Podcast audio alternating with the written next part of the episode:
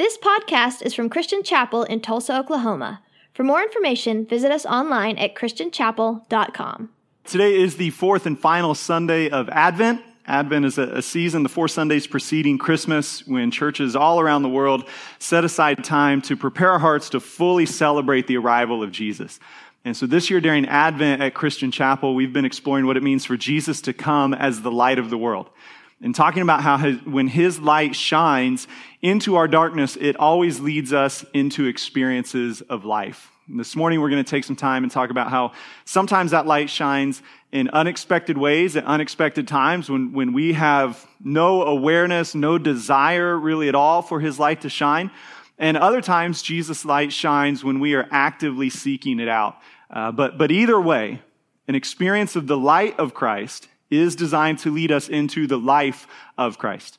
This is what Jesus tells us about himself in John chapter 8. He says, I am the light of the world. Whoever follows me will never walk in darkness, but will have the light of life. And so we're going to start in Luke chapter 2 this morning. We're going to look at two stories. First, in Luke 2, we'll see the story of the shepherds, teaches us about the, the unexpected light of Christ. And then we'll flip over to uh, Matthew chapter 2 and see what the story of the wise men teaches us about the, you know, these seasons of life where we are searching for the light and how in both instances, whether we are looking or we're not looking, Jesus shows up and he shines his light into our life. So Luke chapter 2, it says, There were shepherds living out in the fields nearby, keeping watch over their flocks at night. An angel of the Lord appeared to them, and the glory of the Lord shone around them, and they were terrified. But the angel said to them, Do not be afraid. I bring you good news of great joy that will be for all the people. Today in the town of David, a Savior has been born to you. He is the Messiah, the Lord. This will be a sign to you you will find a baby wrapped in cloths and lying in a manger. Now, the, the shepherds are not unlike you and me. They would go to work each day and especially each evening, hoping that there would be no disruptions. You know, we generally don't enjoy it when things don't go according to our plan because for every uh, one time where that surprise is awesome and incredible and life changing, feels like we get dozens, if not hundreds of other times where the disruption is difficult, stressful, and not at all what we had planned for the day. When we hear the story of the shepherds, our, our initial thought is, man, how awesome would it have been to be there that night? to be the ones for whom the, the angels literally broke out of heaven to announce that Christ has come. But as we, we consider the content of the angel's announcement, we can see how perhaps it wasn't quite as um, exciting for the shepherds, and, and maybe it's not quite as exciting for you and I today as we initially think it would be. You know, those, those moments of disruption that are, that are good, that lead us to just these really fun experiences, they, they don't happen as often as we would like. I was thinking about, uh, you know, my life and, and trying to think of how many times have I been completely and utterly surprised by something that turned out awesome? And how many times have I been completely and utterly surprised by something that turned out to be a little bit stressful? And, and me, like many of you, I'm sure, I had a lot more stories and examples in the stressful pile than I had in the awesome pile. Right? And, and so I was thinking, what, what are some of those moments? So I remembered one of those, those really great moments was, uh, let's see, probably about six years ago. Uh, Angie and I had taken our family over to Oklahoma City for a Thunder game. We were sitting in our usual seats where we are closer to the, the roof than we are to the floor. Um, my youngest, my youngest little girl, she was about three years old at the time, and her view of Thunder Games movies, pretty much everything at that time of life, was uh, that this was an excuse to go to a concession stand, right? And so we get her through maybe the, the first quarter by trying to delay her of no, no, no, we will we'll go spend twenty dollars on overpriced popcorn and popping candy in a little bit. But eventually she wears me down. So I take her out. just her and me. We're standing in the concession line. I'm holding her, uh, kind of evaluating, am I going to send Audrey to college or am I going to buy her popcorn at the Thunder game? Because it seems like it's going to cost about the same amount. And uh, while we're standing there, this guy walks up to us. He's got on the Thunder polo shirt. He's got on the, the khaki pants. He's got on the little headset that a lot of them wear. And he walks up to me and says, Excuse me, sir, would you like to uh, shoot down on the court in the third quarter for one of our contests?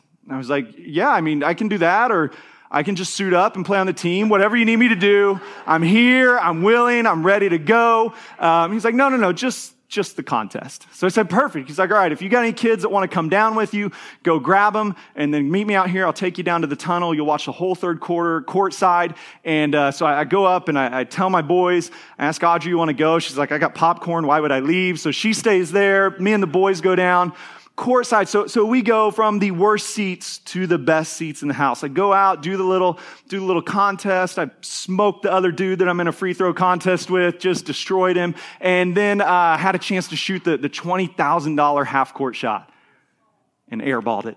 Um, you know, but it didn't matter. Like the whole experience had been so much fun for me and the boys getting to hang out, see it up that close, right? It was that like, yes, this is awesome. I will take those kind of disruptions any day, every day, all day long. The other side though, there's those moments in life where you wake up and you've got one plan, you know what's going to happen, and then everything goes wrong.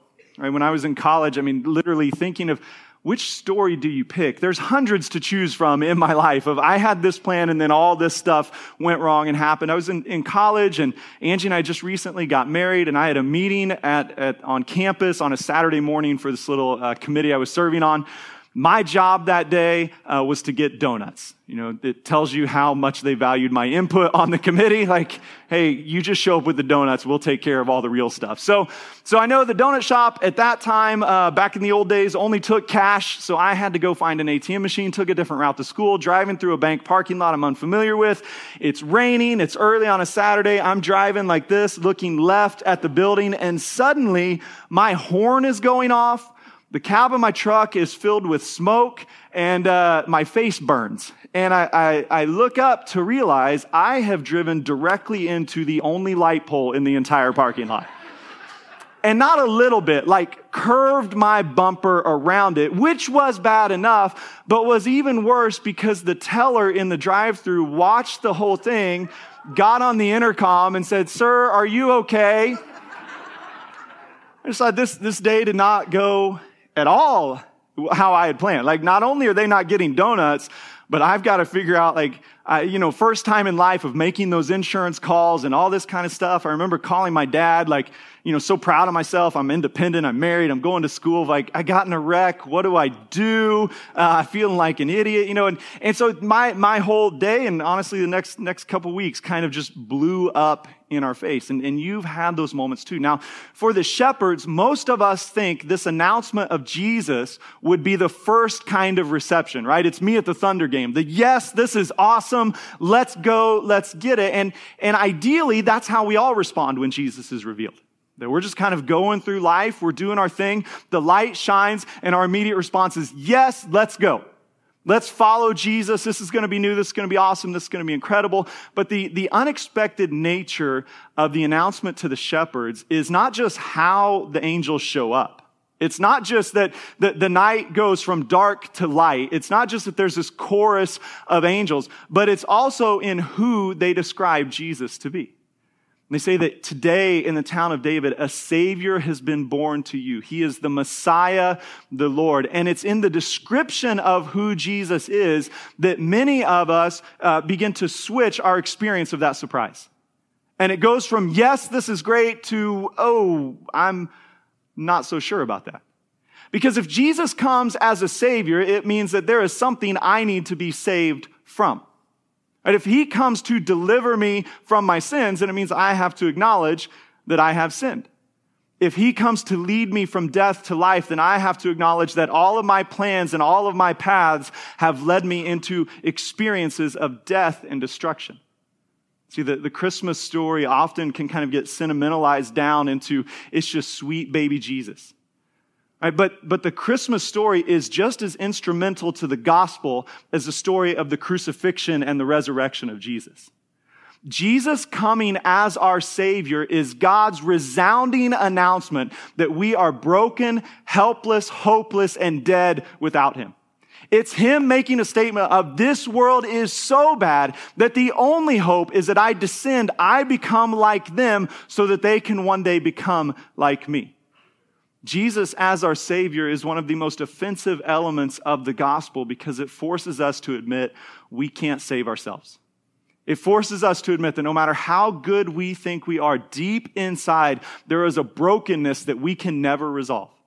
And perhaps the only thing more offensive than Jesus as our Savior is Him as our Lord.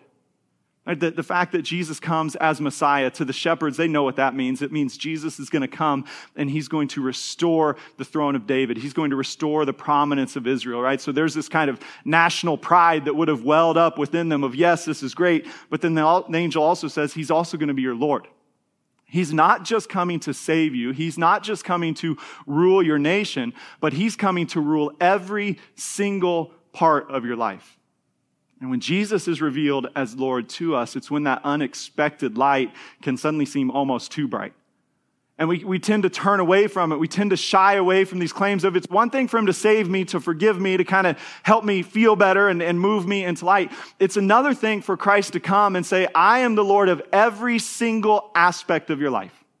There is no space, there's no place where you get to retain control. You surrender it all to me. So I'm going to affect the way you think about yourself, the way you talk to other people, the way you relate to people, the way you do business, the way you raise your kids, the way you spend your money, every, every ounce of your time, every ounce of your energy. All of this now belongs to me. And there is a natural rejection that rises up in many of us when we see Christ as our Lord. Because at our core, what most of us want is we want to be the one who is finally and perfectly in charge of our lives. Right, I'm okay with Jesus being your Lord, being in charge over here, being in charge over there, but I've got my kingdom and I've got things under control. And so the, the announcement to the shepherds is not just that a baby has been born, but it's that your Savior has come. He's come to save you and He's come to rule. And these things can be difficult for us to understand. And, and, the temptation then is when the, the angels come or the light shines in your life, however God reveals Jesus to you, the temptation is going to be you react in fear instead of faith. And you're, you're going to kind of take that fight or flight posture and say, well, I'm just going to run away from this because it's too much, or I'm going to get defensive and I'm going to start to fight back about, I don't need to be saved. I don't need someone to rule over me. But when the light shines into our darkness, the best thing we can do is follow the example of the shepherds. They're there, it's overwhelming, it's unexpected. This was not at all what they had plotted out for that night. Right? It is highly unlikely that they sat around that campfire eating dinner that night thinking maybe tonight is the night the angel chorus shows up and tells us that the Messiah is finally here. That it wasn't anywhere on their radar. And yet, God, in His sovereignty, chose that particular night, that particular place. In our lives, He does the same thing. And there are seasons where we're not expecting it at all. You're stuck in the middle of an addiction and thinking, there's no way God would even want any part of me right now. And suddenly His light shines in and He shows you, I am the way, I'm the truth, I'm the life. If I'm, I'm going to set you free and you're going to be completely and totally free. You're, you're just trucking along in your life and everything seems good, everything seems wonderful. You're achieving the things you wanted to achieve. And suddenly there, there's a night, there's a moment where God's light shines in and He's showing you everything you've built your life on is temporary and fleeting. And you have these deep, unsettling questions of what is the point of any of this?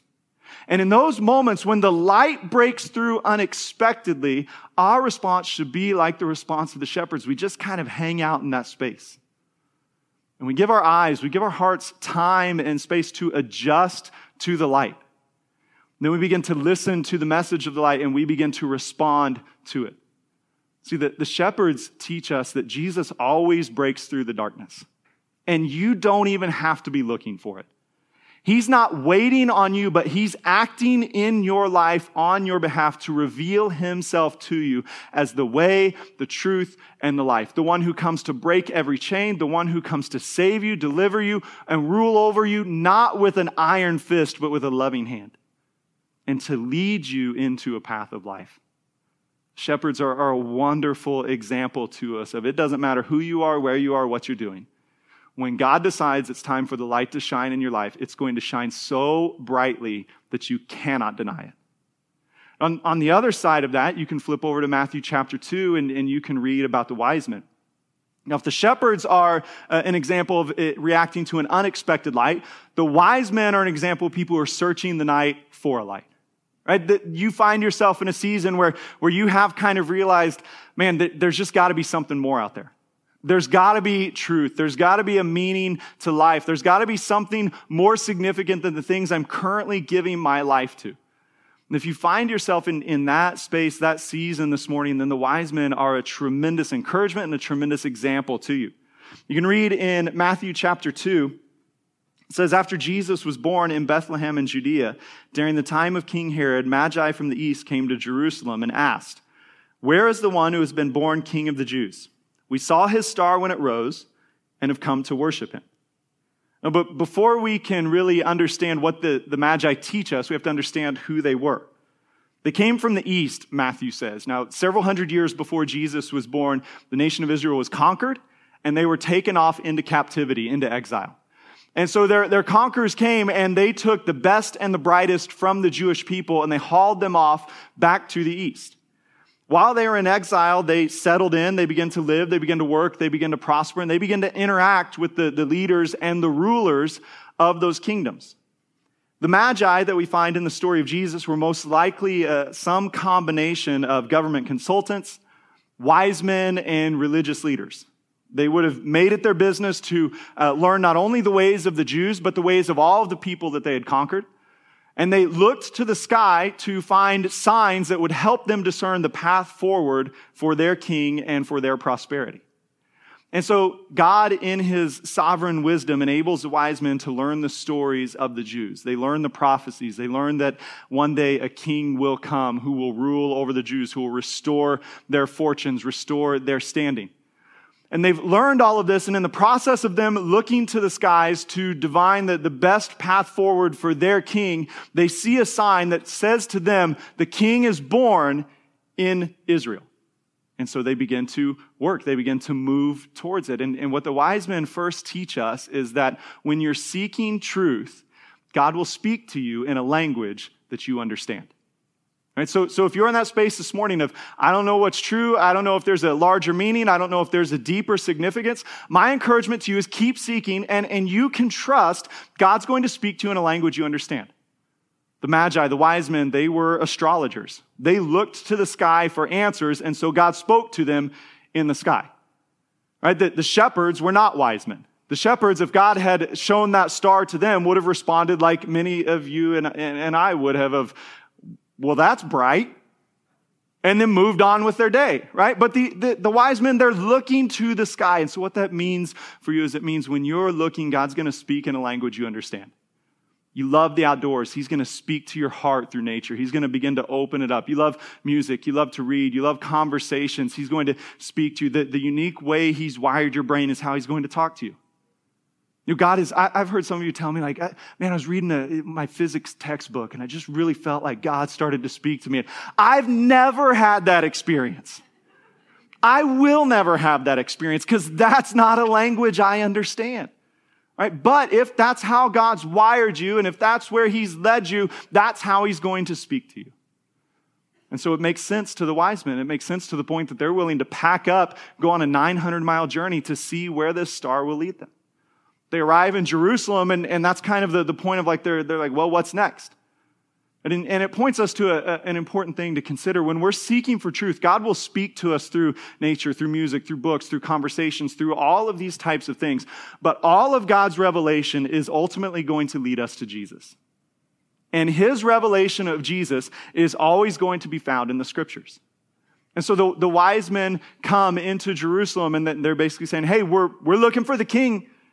This is when the star showed up. We know he was born. Can you help us find him? And so they, they go to Herod. Herod turns to the religious leaders of Jerusalem. And it says, when King Herod heard this, he was disturbed, and all Jerusalem with him. When he called together all the people's chief priests and teachers of the law, he asked them where the Messiah was to be born. In Bethlehem in Judea, they replied, for this is what the prophet has written. But you, Bethlehem, in the land of Judah, are by no means least among the rulers of Judah. For out of you will come a ruler who will shepherd my people Israel. Then Herod called the Magi secretly and found out from them the exact time the star had appeared. He sent them to Bethlehem and said, Go and search carefully for the child. As soon as you find him, report to me, so that I too may go and worship him. See, when God speaks to us in a language we understand, He's doing that to get us to a point where we will turn to the scriptures and find His specific and divine revelation of who He is and who Jesus is. That, that kind of general revelation of God, the way He speaks through nature, through music, through the events and circumstances of our life, it's always intended to get you to the point where you begin to ask questions about who is Jesus, what is God's plan, and following that path. God, God does not speak to us in these general revelation moments so that we can do whatever we want. But he speaks to us in those ways to get us on a path where we will discover what he wants. And what he wants is always for us to find Jesus. So we're, we're heading into to Christmas. Many of you are going to, you're either traveling to visit family, you're going to have family visit you, you're going to go visit different friends, see people you haven't seen in a while. And, and undoubtedly, in many circumstances, you're going to interact with some people who are searching. They're searching for truth. They're searching for meaning. Some of them grew up in the church and, and then decided along the way, hey, this isn't for me anymore. I don't know that I believe all that stuff about Jesus. And now they're on a, they're on a new path. They're trying to find it. And, and there's, there's a temptation for us as Christians when we see someone who's searching to look at them and say, stop it. Right? Just stop it. I know the truth. Come here, I'll tell you. Do what I do. Do, say, just say what I say and then you'll be fine, right? Because at times, honestly, we feel a little bit threatened by it. Like, man, if, if they if they reject the things that are true for me, what does that mean for me? But, but let me encourage you. You don't need the affirmation of others to confirm what Jesus has done for you and who God has revealed him to be. When, when God has revealed Jesus to you, he shines the light so brightly in your life that you are sure and certain of your identity as God's children. What that also means is it is not our job to defend God in every moment. He's not scared of your friend, your family member's questions about him, so you don't have to be either. And so, what we can do in these spaces as followers of Jesus is encourage people pursue the truth, right? Pursue the truth. Open your heart, open your mind, pursue the truth. Because what we believe, we do not believe that all roads will ultimately lead to God. We don't believe that all roads will ultimately lead to Jesus. But what we believe is that every time somebody walks down a path of searching, at some point, God is going to reveal Jesus to them. So they can chase this philosophy. They can chase this school of thought. They can study this religion. They can go down the road of all of these truth claims. And what we believe as followers of Jesus is multiple times along that path, God is going to reveal Jesus to them. And in every space, they're eventually going to have to answer the question, okay, I know this, but now what about Jesus? I know this, but what about the one who claimed to come from God, who lived, who died, who claimed a resurrection, whose followers believe his spirit now dwells in them? What about that? And it's in that space where, where we as followers of Christ confidently believe when people are openly and authentically seeking truth, God will reveal Jesus to them. He'll speak first in a language that they understand, and then he'll begin to confirm those messages with the scriptures, and we can join in that process with them, encouraging them, celebrating with them that as you seek, Christ will be revealed to you. It's, it's just this really beautiful story for the wise men. They didn't know exactly where their journey was going to end, but they knew they had to get started. It's the same thing for you in your search for truth. You, you might be uncertain. And even this morning, it might be that God is revealing Jesus to you and you're hesitant because you don't want to jump in with both feet unless you know exactly where it's going to end up. Right? Of like, well, well, God, I've kind of built my own life over here. And if I say yes to Jesus, where is it going to lead me? It, in this space, we're following the example of the wise men. We're just saying the light has, has, is shining. And so I'm going to follow it. I'm going to take the next step. We cannot let an uncertain ending keep us from a certain beginning. Both the shepherds and the wise men knew the light has shined. Now I have to walk in it. I have to walk after it. I have to follow it. Both of them teach us that the, the light comes and this revelation causes a reaction. All right, when Jesus is revealed in our life, it always provokes a reaction in us. And the reaction God intends for it to lead, lead to ultimately in your life is one of worship and surrender. The shepherds go and they find everything just as the angel had said. The wise men eventually find Jesus and they come and they bow before him and they offer their gifts. And, and God is leading you and I in the same way. When his light shines, it's not just so that we can appreciate it. It's not just so that we can know He's involved in our life, but it's to provoke a reaction within us.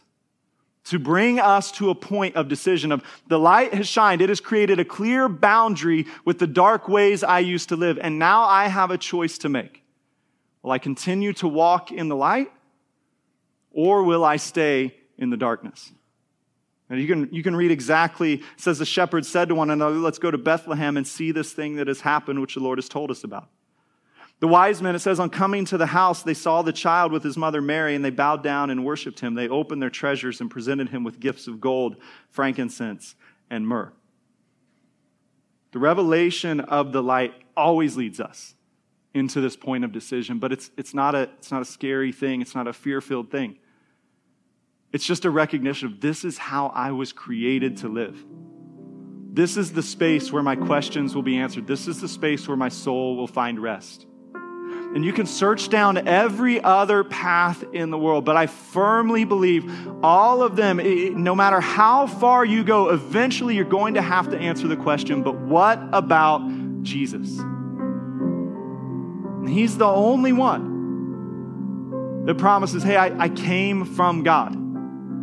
I became like you. I took on all the weight, all the junk, all the trash. I defeated it for you, and now I share my life with you. And even in that space, there, there can be a fear at times of, man, I, you know, especially if you've kind of resisted or pushed back against that light for a long time, there can be this fear of, well, if I say yes to Jesus now, it's just like he's going to rub my face in it and say, see, I was right all along. But Jesus didn't come just so that you would know he was right. He came so that you would know you were loved. He came so you would know, hey, it, it's not about forcing you to bow on your knee before me and say, fine, you're the Lord, I give up. It's about him coming and wrapping his arms around you and saying, You're my son, you're my daughter, this is your identity, this is life, this is hope, this is love. Too many people are rejecting a false picture of Jesus. You're rejecting a heavy handed, mean, angry God. And the Christmas story reminds us no, no, no, He loves you so much that He gives up everything to come down and be among you. He gives up all of his rights, all of his privileges, all of his power. He descends to become like us so that we can become like him. Not to rub your face in your mistakes, but to lift your eyes onto the path of life. He comes not to crush you with judgment, but to heal you, to restore you, to remind you of who you are. You are the sons and the daughters of God. Created in His image and created to live the life He's calling you to live. And this morning, His light is shining into your life. And for some of you, today's going to be the day you say yes to Jesus for the very first time. For others, His light is shining. You've said yes to Him, but there's a corner you're holding on to. There's a space you don't think His freedom can break through. Today, His light is shining in, saying, I'm your Savior. I'm your Messiah. I'm your Lord. I'm your King. Surrender it, and I will bring life and hope and healing and salvation to you. Our response when the light shines is to step into it. In almost every example in the Christmas story, from Mary and Joseph to the shepherds and the wise men, when Jesus is revealed, there is movement required from each of the characters. Mary has to accept and move into this new life. Joseph has to accept and make the move to bring Mary home as his wife. The shepherds have to accept and get up from the field and go in to the manger the wise men have to accept and load up on their journey and set off in pursuit of this star. When the light shines, God always is calling us from where we are to where He wants us to be. And as His light shines in your life this morning, He's doing the same thing for you, saying, Stop being stuck where you are.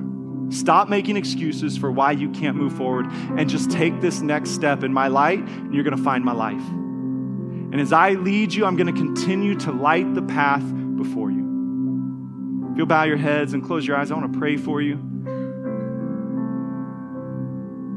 God, you see each one of us here. You see the exact condition of our heart, of our mind.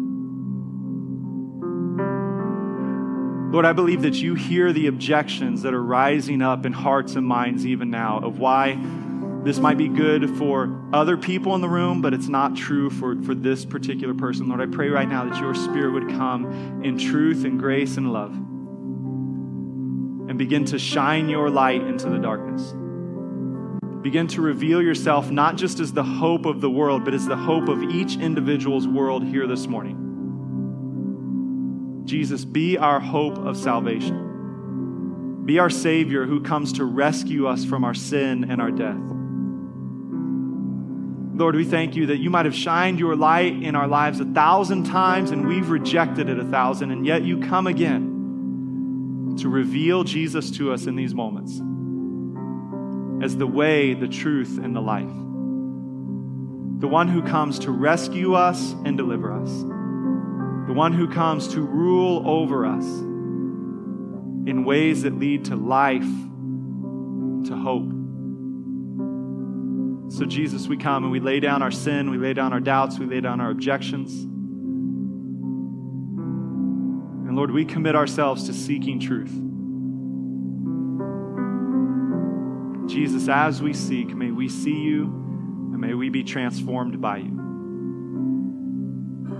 In Jesus' name, amen. If you'll stand with me, the band's going to lead us in a final song. As they do, if you'd like someone to join with you uh, about personal or specific prayers that you would like prayed in your life, maybe some needs of saying yes to Jesus for the first time, maybe his light is shining and, and you just really need some encouragement to take that step of faith into the light as we sing this last song, if you'll head out the back doors and to your left, when you head out, you'll see a sign for the prayer room.